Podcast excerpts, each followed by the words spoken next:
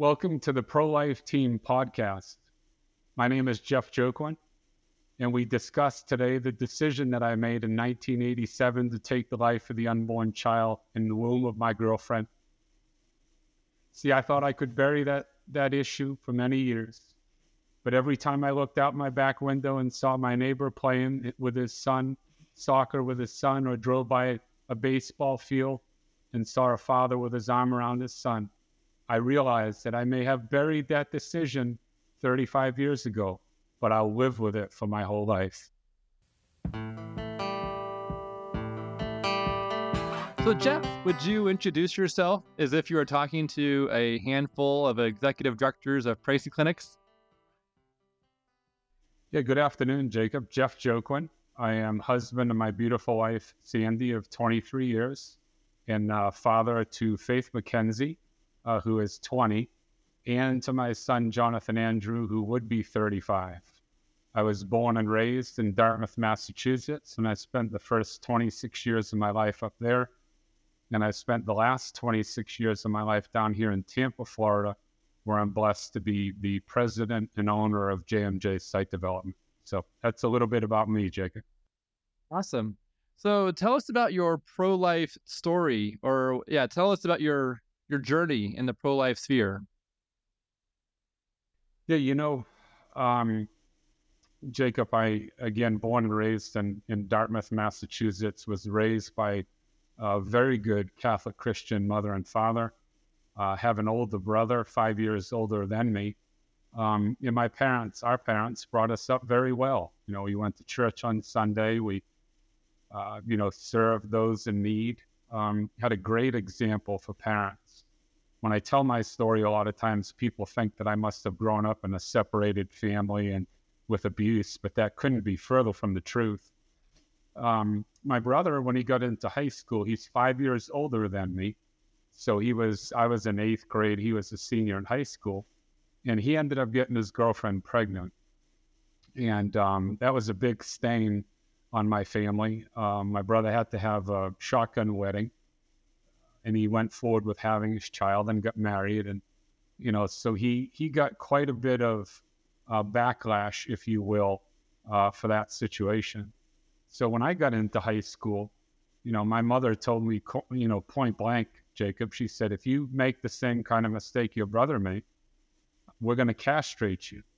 So i, I kind of went into my high school years uh, with that uh, sitting in my uh, over my shoulder if you will so I was very careful throughout my high school years. And but senior year rolled around, and I had a pretty significant relationship with my girlfriend at the time. And uh, you know, I got that phone call. You know, the third, you know, third Saturday of July of 1987, I got a phone call from my girlfriend, and she said, you know, we have a problem. And um, you know, that problem was that she was pregnant so I told her, I said, well, give me 24 hours. I'll call you back and, and, um, and, um, we'll make a decision. And even though I was raised in a good Catholic Christian family, Jacob, I didn't, I didn't consult God. I just, I needed to go off to college. I had a football career in front of me. So I, I couldn't possibly be a father is what my thoughts were at that time. So I called her up the next day and, and, uh, told her we needed to get an abortion so she set the appointment up, and a week later, we were driving to Providence, Rhode Island, and we, you know, I pulled up to the the porte cochere, the building, uh, the Women's Health Center. As much of a joke as that is, so that's the name on the side of the building. And she asked me, you know, are you going to come in with me?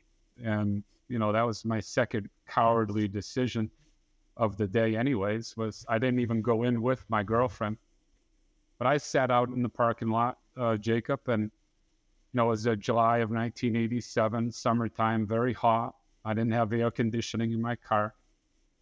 And I was sweating bullets. And I can remember thinking, hadn't prayed to God, but this was the first time that I consulted him. And I said to him, God, is this what hell's going to feel like? My girlfriend came out of the pregnancy clinic, um, excuse me, pregnancy clinic, women's health center about an hour and a half later. I drove her home.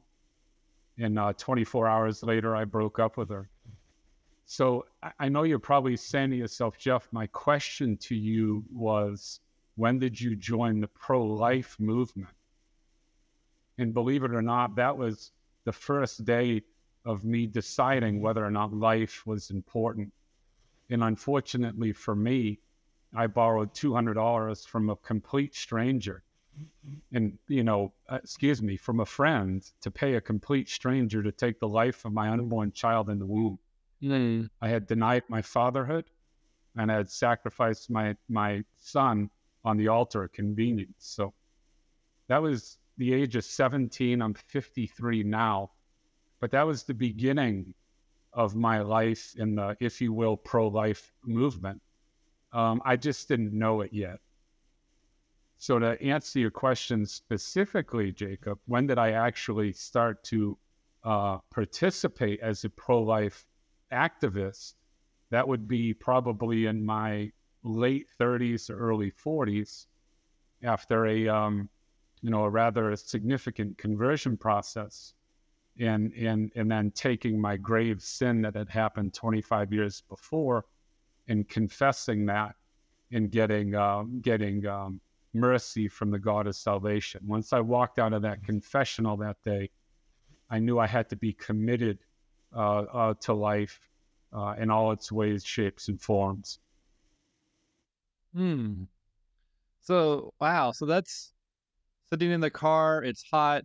Starting to pray breaking up with your girlfriend just yeah not much longer after that, that experience and everything that goes with it wow so so t- so tell us where you know where or tell me where where did you go from there? Like where where did the story continue on to? Okay from you're saying from 17 or from 42 uh from 17 like where did you go from you know from experiencing that loss the the abortion? Um, yeah, what happened next? Yeah, very good question. So what I ended up doing, you know, just like most men are able to do, Jacob, I buried that grave sin deep, deep, dark inside inside me, as deep as I could bury it. I built a huge wall around myself, and then I just started self-medicating. You know, alcohol, drugs, pornography, and and all of that culminated really in a in a prodigal son moment, if you will, at the age of 24, where I had graduated from college. I had not gone on to the NFL because, you know, quite frankly, I had snorted my NFL career up my nose. But at the age of 24, after graduating, having a civil engineering degree, and getting out into the workforce, um, but it was summertime uh, at, when I was 24, and a bunch of my friends who I went to college with, you know, came home for summertime and, and we met at the beach and we were having a big party. And, um, you know, alcohol led to drugs, led to um, an overconsumption of cocaine. And I went home that night, probably about 11 o'clock at night, Jacob, and, and I was lying on my parents' den. I still lived with my parents at the time, having a cocaine induced heart attack. And I remember calling my brother up and saying to my brother, you know, Mark, I'm I'm I'm sorry that I didn't make it into the NFL. I'm sorry I haven't been a good younger brother, but I'm gonna die here tonight. I'm having a cocaine induced heart attack. I'm lying on, you know, mom and dad's den on the floor in their den, and I'm gonna die here tonight. And he said, Jeff, let me call 911. And uh, I said to him, Mark, I said, no, don't do that. I said, if if this Jesus Christ that mom and dad told us about is real, one of two things is going to happen. He's either going to come down here and save me right now, or I'm going to go meet him and spend eternity in damnation. And Jacob, oh, about a just even before my brother hung up the phone, I could feel a warm sensation going from head to toe. And all I remember is waking up the next morning on the side of my bed asking God to put the pieces of my puzzle back together. Mm. See, I had thought that I had put the abortion behind me at 17, but the drugs and alcohol that, that I tried to medicate myself with after that abortion, not only did it ruin an NFL career, but it put me on death's doorstep. So that, that was the immediate aftermath of the the decision at 17. I, I essentially was on death's doorstep, um, trying to medicate myself really from the pain associated with that abortion at 17. Hmm. So, wow. Um, what is that's a I, love how God is like speaking, you know, essentially it's just like the putting the pieces back together.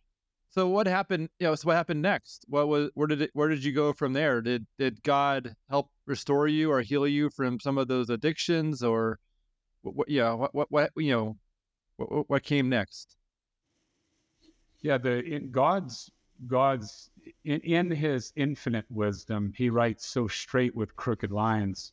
The first piece of the puzzle that he put back together was soon thereafter that near you know cocaine induced heart attack i met my beautiful wife now of 23 years i met her probably around the age of 25 and you know jacob i you know being a two-time all-american football player being 6'3 260 pounds you know my wife she's five foot three and she's 120 pounds and I can tell you this there hasn't been a day in my life that I didn't think that she could whoop me if she needed to. Um, you know, and and I say that in a, in a nice and kind and loving way. She, that was the first step on my journey to recovery. Was my was God putting a woman, uh, a, a loving, caring, compassionate, and tough woman in my life to set me straight and and that's exactly what she did. And and we we moved down to Florida, and we got married at the age of thirty, and then you know soon thereafter, Jacob, just like any newlywed couple, we wanted to have children, and that's really the next step of my of my journey back to God, if you will, is the process of trying to have a child in my early 30s. And Jacob you know, one failed pregnancy test after another failed pregnancy test, month after month, year after year, I started saying to myself, you know, is this the God of the Old Testament, if you will? You know, was I one of the people, in, you know, in the time of the flood of Noah? Was I an Egyptian and the, the, you know, with the plagues and the pestilence? Was God punishing me for that little secret that I had kept you know, 14, 15 years before. And, um, but I, I can remember kneeling, Jacob, in the, the fertility clinic. You know, we had to go see a fertility doctor. And I can remember kneeling in that clinic and saying to God, you know, God, I know I've never come to grips with that decision that I made at 17, but all I ask is your mercy and all I ask for you is to give me a child. I don't care if it's a boy or a girl. Just please, Lord, give me a child. And that the decision, Jacob, for us at the time um, uh, was there was the IVF procedure, which is a procedure that costs thirty five hundred dollars, and and in that it, for us it had a seventy five percent chance of success. And then there was the gift procedure, G I F T. It's an acronym and that cost $10,000 and had a 5% chance of success. Hmm. And, you know, at that time in my early 30s, I knew very little about my faith, but I knew plenty about money. So that decision you would think would have been very easy for us, my wife and I. But we decided to take the high road, and that was to go with the procedure that had the lot, a lot less chance of success and, and cost a lot more because you know we're Catholic Christian, and our faith dictates us that an IVF procedure is obviously something that we cannot do. But long story short, God, in in you know, the infinite God of mercy, blessed us with our daughter Faith McKenzie Joaquin on November 22nd of the year 2002, and you know, God had given me a wife. Now God had given me a, a daughter. But for me, Jacob, at that point in time, I was still mad at God. Quite frankly, I was I was pissed at him because I treated him like a vending machine. You know, I put in my quarter and I wanted my first child. And my beautiful daughter Faith came out the greatest gift outside of my wife that God has given me. But when I put the second quarter in the vending machine and I wanted my son, and he wouldn't give it to me. That's when I got pissed at him. So instead of con- he was putting the pieces of the puzzle back together, but he wasn't putting them back fast enough for me. So then I turned away from him again and dawned the new uh, addiction, and that was the addiction of workaholism, which took me into my mid to late 30s. So that's Hmm. kind of the the first couple steps of turning back uh, to God on my prodigal son journey. What was the so after you know after the abortion experience? Who was the first person, you know, in later years that you shared this with, in order to try and find healing from this experience? Like who was who was that person, and how did that go? Yeah, yeah. So that there's a little bit of a backstory to that, Jacob. Um, the in my late 30s, I started uh, getting involved heavily with a program called That Man Is You. It's a program that's in 800 parishes um, uh, around the world, actually. Um, so that was my my the beginning of my steps, really, to developing my relationship with God. And in that process, I I, I took on a spiritual director. Spiritual director is Father Ed Sylvia. And basically, in my first few meetings with him, he suggested to me, Jacob, that I do a general confession. Again, being Catholic Christian, I know all your listeners aren't Catholic Christian, but for us, what that meant is it's a it's a deep dive into your past. You have to peel back all the spirit the spiritual onion from years of sinful nature, and then I brought it into confession. In about an hour and that confession was about an hour and 20 minutes long general confession. And an hour and 10 minutes into it jacob is when for the first time in my life i had to confess the sin of taking my son at the age of 17 and in an instant the god of mercy the god of infinite mercy forgave me for that sin the priest walked out of the confessional wrapped his arms around me and he said, Welcome home, son. So, really, the first person, Jacob, that I told my grave mortal sin to was a Catholic priest who then gave me absolution. But more than anything, after that absolution, after I reconciled myself with God, the first human being outside of a priest that I told the story to was my beloved wife. And in a lot of a lot of the you know men listening and, and women listening certainly the women understand. We can grief share as couples. You know the husband can carry the burdens of the wife and the wife can carry the burdens of the husband. And that's part of what marriage is. We share the the, the burden and i hope and pray one day to be a good enough man to be able to share half of the burden that my poor wife has shared with me so first it was god then it was my wife. Um, you know, those were the first two people that I really, and this Jacob didn't happen until the age of 40. So for 23 years, I carried that burden. Um, um, and it, it was a cancer inside of me that was really just eating me from the inside, uh, is what it's doing. Yeah. What one of the verses that um, has well that I really like uh, it was my favorite verse last year is um, James five sixteen, which reads, uh, "Therefore confess your sins one to another. I'm sorry, confess your sins to each other, and pray for each other, so that you may be healed." And so that verse is saying confessing to another person, and in order to find healing, and then it goes on to say the prayers, the prayer of a righteous person is powerful and effective. And so, obviously, with the priest, um, and, and I, I'm not Catholic, and I don't know how confession works, but I'm pretty, I'm pretty confident that the priest is praying while listening to to the confession. I, I, I can't imagine it being any other way. And so I feel like James 5:16 is taking place within that confessional experience um, because you're you're confessing your sins to another person, and that person is a righteous person who is praying, and that and those prayers are those prayers are considered powerful and effective.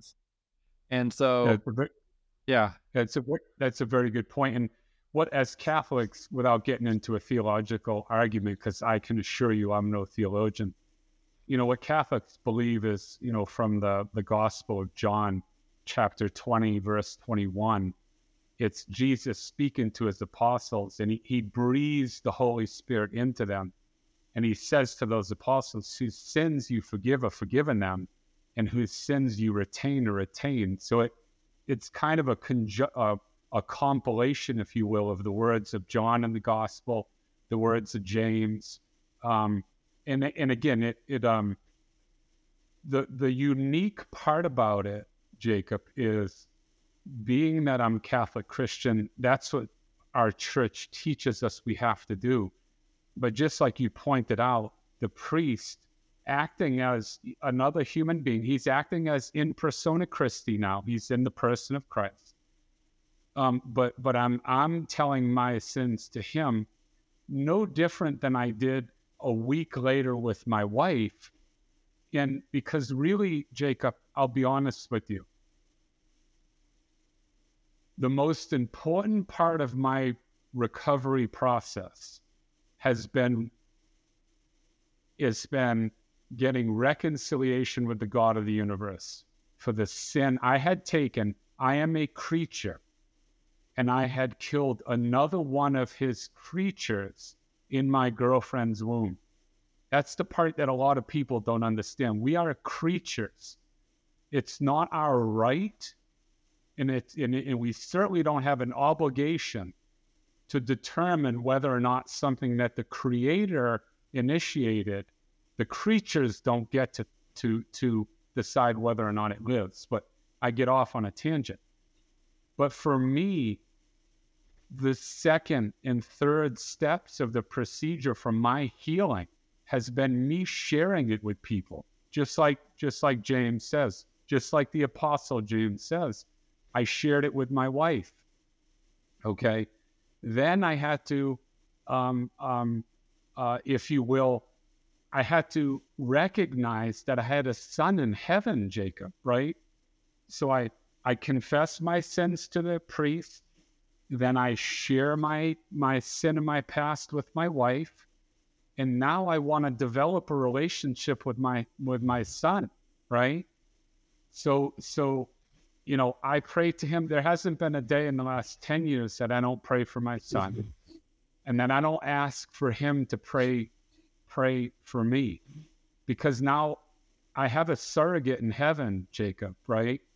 And and and he can intercede for me and and and and I can pray to him and ask him ask him to be with me during difficult times ask me to give the courage to stand in front of cameras and speak about him and me. So that process of sharing that burden with my wife and now with my son in heaven these have been great uplifting experiences for me in healing in the way that James speaks about that you mentioned. What was it like to go from from having that burden to to voicing it to the priest and then to your wife well how would you contrast those two places to be at? Like like when it comes to the noise uh, or the ability to think about good things or think about something you know that burden is not just heavy i think it's also noisy and you know it, it takes a lot of attention and it probably zaps your ability to you know to think clearly perhaps but how would you describe the difference between um yeah before and after you know confessing and and sharing and praying? Yeah you know jacob it um i've always as i've grown now in the last 12 or 13 years on, on in my spiritual journey the continual conversion process i've learned one simple thing when I know that there's peace of mind and calm associated with a situation, that the Lord is there with me. But when there's anxiety and fear and nervousness, I know that it's the enemy. And that's why I knew when I walked into that confessional, don't get me wrong, I approached the Lord with fear and trembling, as scripture says. I was nervous, pardon my French, as a whore in church. Okay, pardon my French, uh, because I I had to take 25 years of pain and guilt and Sorry. sorrow, and I had to bring that to God. But but if there's any message, and I, I'm so blessed, I get to tell this story in countless arenas across the country. What I try to tell people is God's mercy is not, it's infinite. In, in the norms of his just, it, the nor, his mercy, the limits of his mercy far exceed the norms of his justice. So God wants you to run in there and get his mercy. He, he's, he's, in fact, he's already died to give you that mercy. So, you know, Hmm. it, it, um, as I walked out of that confessional, I, I was set free when when when I when I had my wife share the burden with me, Jacob, another another big weight lifted off. When I when I named my son and gave him an identity, that was another a lift off. But I, I'll, Mm. I'll be honest with you, nothing could compare to the next step in the journey for me, and that was to call my former girlfriend. See, I had reconciled with God. I had shared the burden with my wife. I had developed a relationship with my son in heaven. But now it was time for me to make right that which I had done so wrong. And, you know, keep in mind, I was 42 now at the time, Jacob. So the abortion had taken place 25 years before. And my girlfriend, I didn't know where she was living, I didn't know what she was doing. So I prayed to God, kneeling down in the chapel one day. I said, God, if this is something that you want me to do, then open up the doors and let it happen. And Jacob, I made a couple phone calls to friends that I still had back in Massachusetts. Two days later, the gentleman, what my good friend, called me back and gave me the number of my former girlfriend. Um, and I'll, I'll be honest with you, Jacob, and this kind of goes to the question that you were asking you talk about the fear and trembling that I went into the confessional with. Well, the fear and trembling that I went into this phone call with is probably five times as much wow. because because the devil was telling me the whole time. He said, "Jeff, it wasn't your fault. It was her fault. She should have been using, you know, the the the the pill. Um, it wasn't your fault. Um, he, all he, you know, he's the encourager. When I was 16 years old, he was encouraging me into fornication. And then after I had the, the conceived the child in the womb, then he was the accuser. And he had been accusing me for decades. But but at the end of the day, by God's graces, I got on the phone with my former girlfriend in trembling. I, I can remember the, the the desk that I was sitting at in front of the speakerphone. I was trembling, shaking like I had never shaken before, sweat pouring down my face. And I called her up and I and I got down on my spiritual knees and I begged her to forgive me. I begged her for me putting her, see, men, it's mm-hmm. easy for us, right? All we have to do is is be a spineless jellyfish and borrow money and pay somebody to kill our unborn child, right? But the woman has to go into the clinic. She has to go into the exam room. She has to put her feet up in stirrups and she has to let the unthinkable happen to her as some doctor takes a baby from her womb. And I had never come to grips with that. I had never God's God's graces really poured out on me to understand what I had done to this poor girl. And you know, in an instant, Jacob, she she said to me, you know, Jeff, we were young. I wasn't ready to be a mother. And I forgive you. And and I will tell you, I melted when I hung up that phone. I melted. I melted. I, I went to the the chapel the next day and prayed for two hours, crying, thanking God for for giving me the humility necessary. You know, I know I know everyone on the phone's a, a pregnancy uh, clinic director, and, and most are probably female. But for those that are men, you know, when you're speaking to men, speaking to them mercy, speaking to them mercy. But we have to understand as men the gravity of the decision that we make when we don't stand up for our unborn children in the womb. And we don't stand up for our girlfriend or or our wife. Um, they're looking for us to be men of courage, to be men of faith, to be men of honor. And we don't when we don't live up to that honor, it, it, it breaks down the entire nuclear family when we don't do that. Hmm. So, so going back to that day when you were in that, well, hot, hot car in the parking lot, was there anyone on the sidewalk um, trying to offer hope that day? And that's just a tremendous question, Jacob.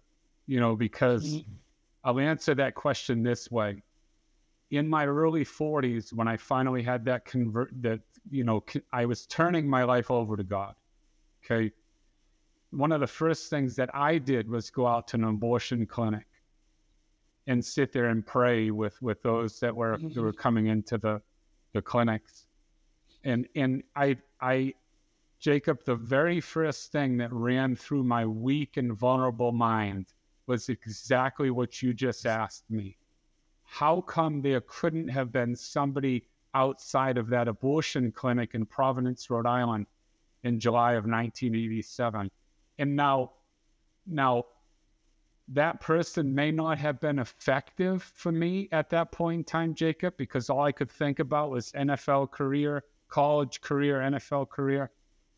But if they were there and they could have spoke a word of hope and a word of encouragement to me, I may I may have foregone 25 years of pain and suffering. So no, there was not anyone there that day. There wasn't even anyone outside at the door of the porte Um, so so thanks be to God, the pro-life movement has graduated uh, from 1987 to uh, 2023. Hmm. Did, did the abortion clinic say anything to you as the other person in the in you know did they did they give your your previous girlfriend any materials that were meant to help you cope or recover from this experience? Yeah, what they gave me was a little bag, Jacob, with pain pills to give my wife. Oh, okay. There was there was no offer of ultrasound before there was no offer of uh, adoption before. The only option for us was to take the life of the unborn child in the womb. And then even post abortion, there was nothing. It was it was a factory, is really what it was, Jacob. Um, and again, 1987. Uh, that's that's uh, 35 years ago. Thanks be to God, we're in a different place now with what all of your pregnancy directors who are on the call are doing now. And and again, I you love scripture, Jacob. I love scripture. Okay. The prophet Isaiah says in chapter 43, verse 4, the divinely words of, of the prophet Isaiah. It says, You are precious in my eyes and honored, and I love you. That's that's God speaking to those men and women that are walking into that um, you know, pregnancy clinic or or walking into um, you know, a Planned Parenthood Planned Parenthood facility, excuse me, all they want is hope. They want somebody to give them hope, to take away that fear. Give them, give them, let them know that God is a God of mercy. He's not a God of judgment. They're not bad people. We understand all the things that are going through their mind. We understand that they're not ready to be parents yet. But it's that mercy, Jacob. It, it, it's it's with God. It's always about mercy. It's never about judgment. Um, and and that's what your pregnancy directors, I'm sure, do on a daily basis. It's to give hope because Jacob really. I have my wife and I have one daughter. At the age of 17, I knew I was not ready to be a father. At the age of 33, when we had our daughter, I knew I wasn't ready to be a father. It was my daughter that taught me how to be a father. That's the great dichotomy of the whole pro-life, pro-choice movement is as parents, whether you're 17 or 33, you're never ready to be a parent. It's that Mhm. child that you give birth to that teaches you how to be a parent. Does that make sense? Perfect sense. Yeah, I I agree completely. Um, yeah. So going back to when you were in that that vehicle and it was hot in that car, what what could have been said to a motivate you to go in and rescue your you know your girlfriend and child, or b what could have been said maybe to fast track your healing and recovery um, to help you, you know, look at look into that down the road, or maybe there's something else that could have been said that would have been really helpful at that time. What are your thoughts on what could have been said if if there was someone there, and when there are people on the sidewalk looking for like, what should I say? You know, what would be a good encouragement for what they could say? Yeah, Jacob, that's just a tremendous question. I'll I'll tell you what I said in my early 40s, and I give God all this credit. Okay. What I would say, I was the it was me and another one I my, you know, Chris Glasgow, I'll mention him. He's a pro-life warrior out of Texas. Okay. And he really helped me integrate myself into praying out in front of the abortion clinic. Okay. And I was the designated guy that talked to the men, right? The woman would come in and there was a whole army of beautiful women that were you know loving and caring and could reach out to these women. But anytime a man came over to the fence that was that was my time if you will to to act okay? And you know what i would say jacob and i prayed a lot about this okay? I would go up to the man and i would say hey listen i've got a football in my truck would you mind playing catch with me over in the parking lot there? And Jacob, keep in mind, this is a young man or in his 20s or 30s. He's getting ready to go into an abortion clinic. And here's this moron out in front of the clinic asking to play catch with a football. But it got him to change his mind, Jacob, on what he was doing into a 30,000 foot level. And then, depending on how he would respond, what I would say is listen, I wish today that I had not made a decision that I had made when I was 17 years old. That son that I aborted then, and subsequent to that, the son that I was never able to have, I can't play catch with him but I can play catch with you. So would you do me that honor?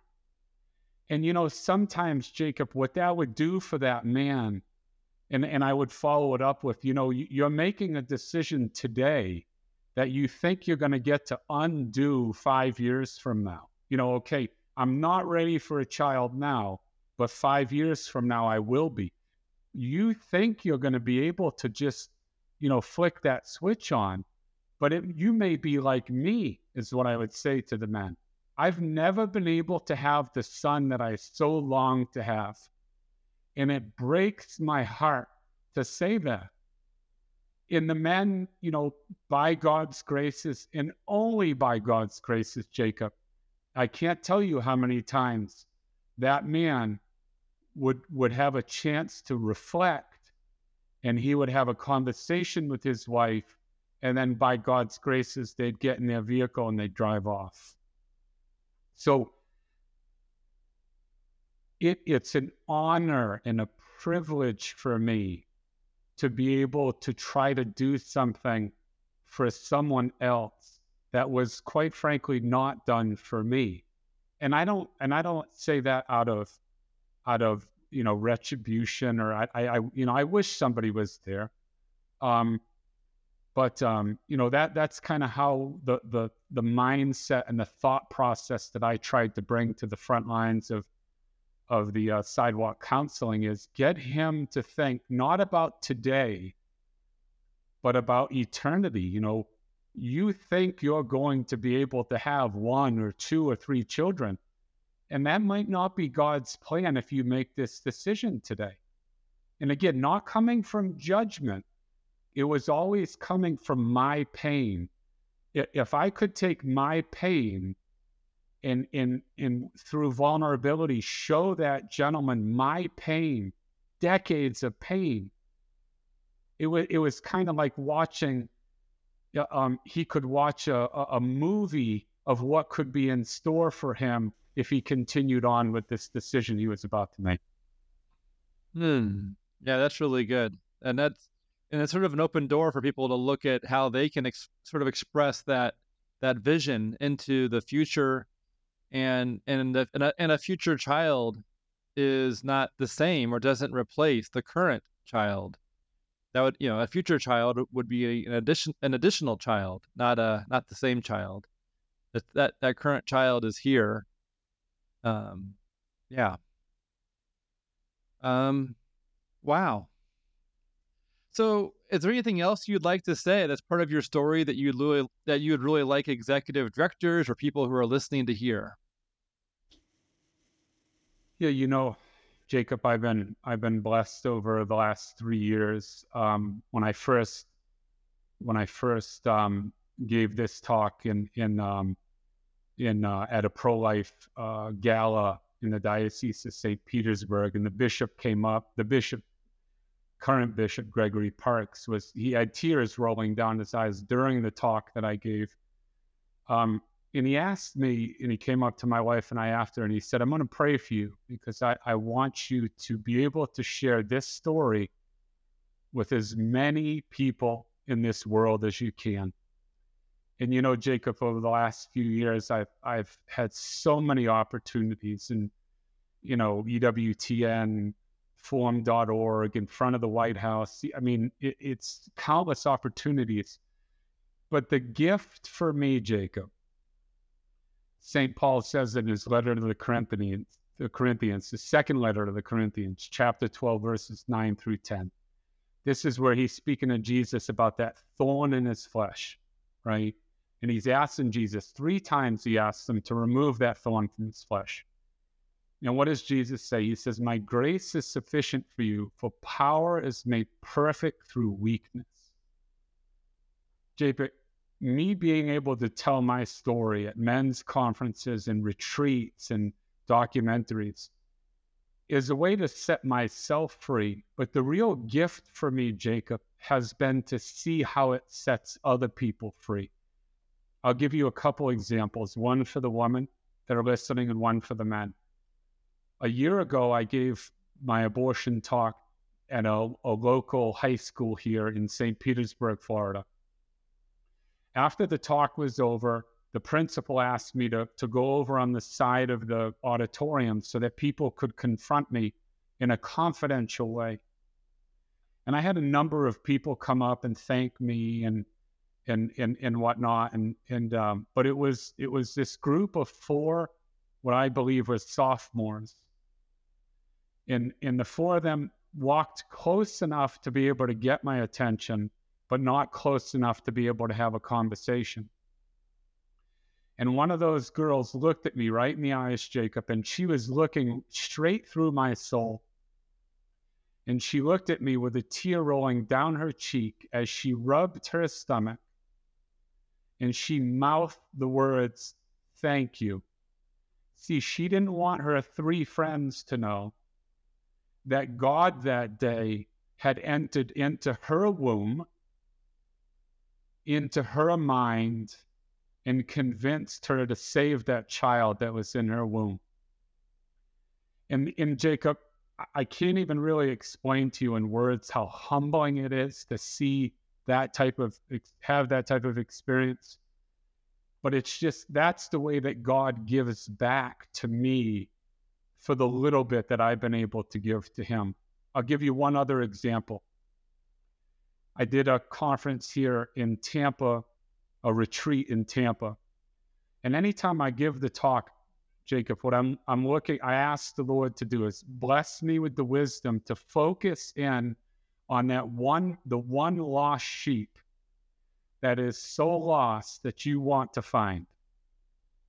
And may, Lord, you work through my vulnerability to reach him. Well, Jacob, that talk got done in 45 minutes.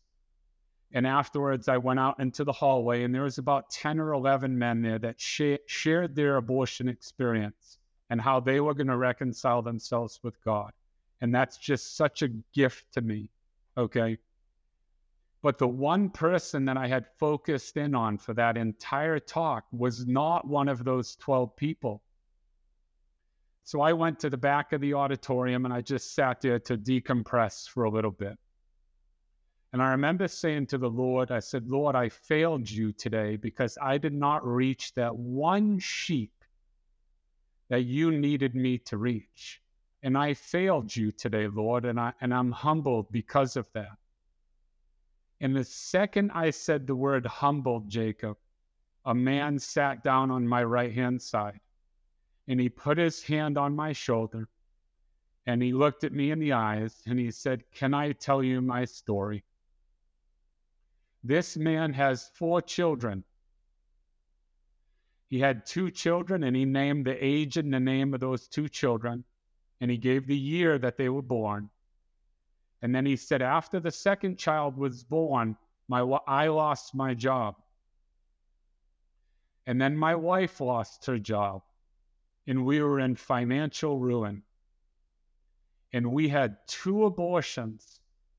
Both of us, we had two abortions before we had our third child. And he said, I have never, ever talked about this. My wife and I have never talked about this since the day that those two, the, the period of time when those abortions happened. But because you've shared your testimony today, I'm gonna, I'm not even gonna stay for the rest of the retreat. I'm gonna go home.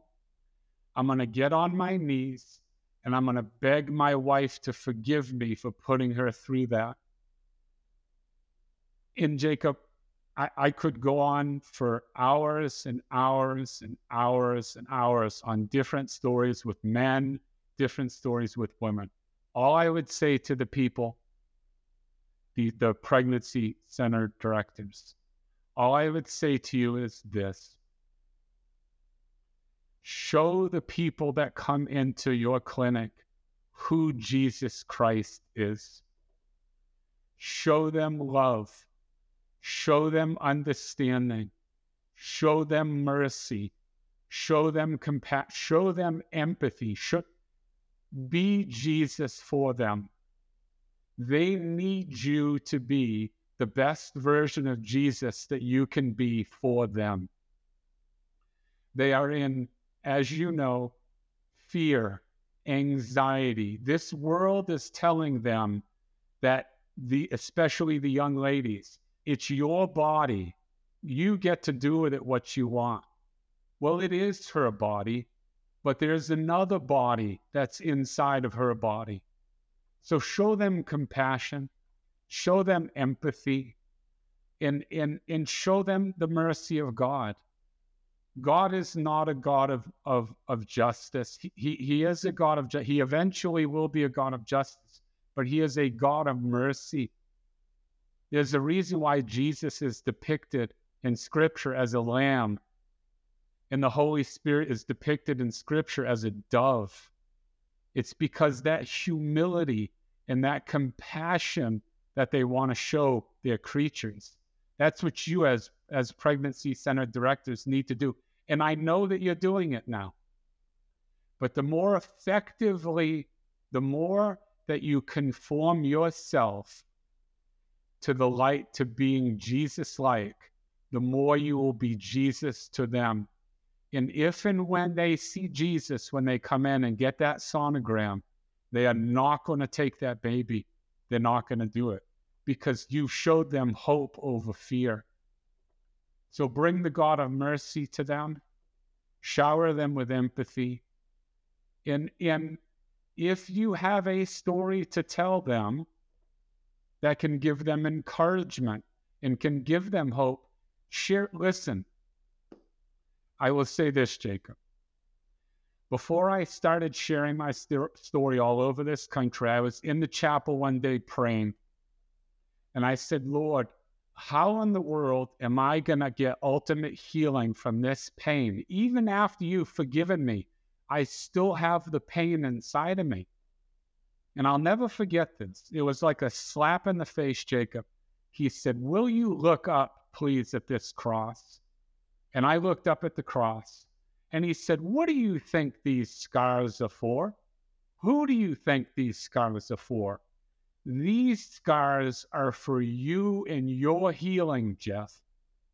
Now it's time for you to take your scars and show them to others for their healing. And, Jacob, it, it, it's been an honor in the last two years. But for the pregnancy uh, center directors, show them your pain. It's it's it's okay to be vulnerable, people. It's okay to be vulnerable because when you're vulnerable, you give hope to someone else. You give them the capacity to forgive. You give them the, the capacity to do that which is beyond them. Philippians 4:13. I can do all things through him who gives me strength. Yes, you can carry that baby because God's going to carry it with you. Amen. Amen. Wow. I love how you just bring it all together and just provide such encouragement and hope and just such a a positive outlook on this just the yeah the world the world that we're trying to work in this in this pro-life world and we're trying to rescue people from abortion and you're yeah i think you've got a message of hope and encouragement that is providing people in good direction, essentially to follow in Jesus's footsteps as being people who can offer healing, as well as people who can then look at looking at the scars to find, yeah, to find the source of of life and of healing. Jacob, um, you can, yeah, you you can, and forgive me uh, for interrupting you. You yeah. can give you, you can give them whatever pamphlet you want to give them you can send them to whatever program you want to send them to. You can send them to whatever retreat you want to send them to. All that is good in the short term. If you introduce them to Jesus through your scars, in your woundedness, in your healing, you will get that young lady or that young man to get inside that, that gravitational pull of Jesus Christ and when you introduce them to Jesus Christ, He who is the way, the truth, and the life, John 14, 7, not the way, the truth, and the choice, or the, in case of rape and incest, and, you know, He is the life. And when you introduce that poor young lady and that poor young man to Jesus Christ, it'll be a baby that gets delivered because you've introduced them to He who is the creator of that baby. Our sponsors include Heritage House, Patriot Insurance, and iRapture.com. The Pro Life Team podcast is a ministry of iRapture.com. If you would like to explore making a donation or becoming a sponsor or have a recommendation for who would be a good guest on the podcast, please contact us at hello at prolife.team.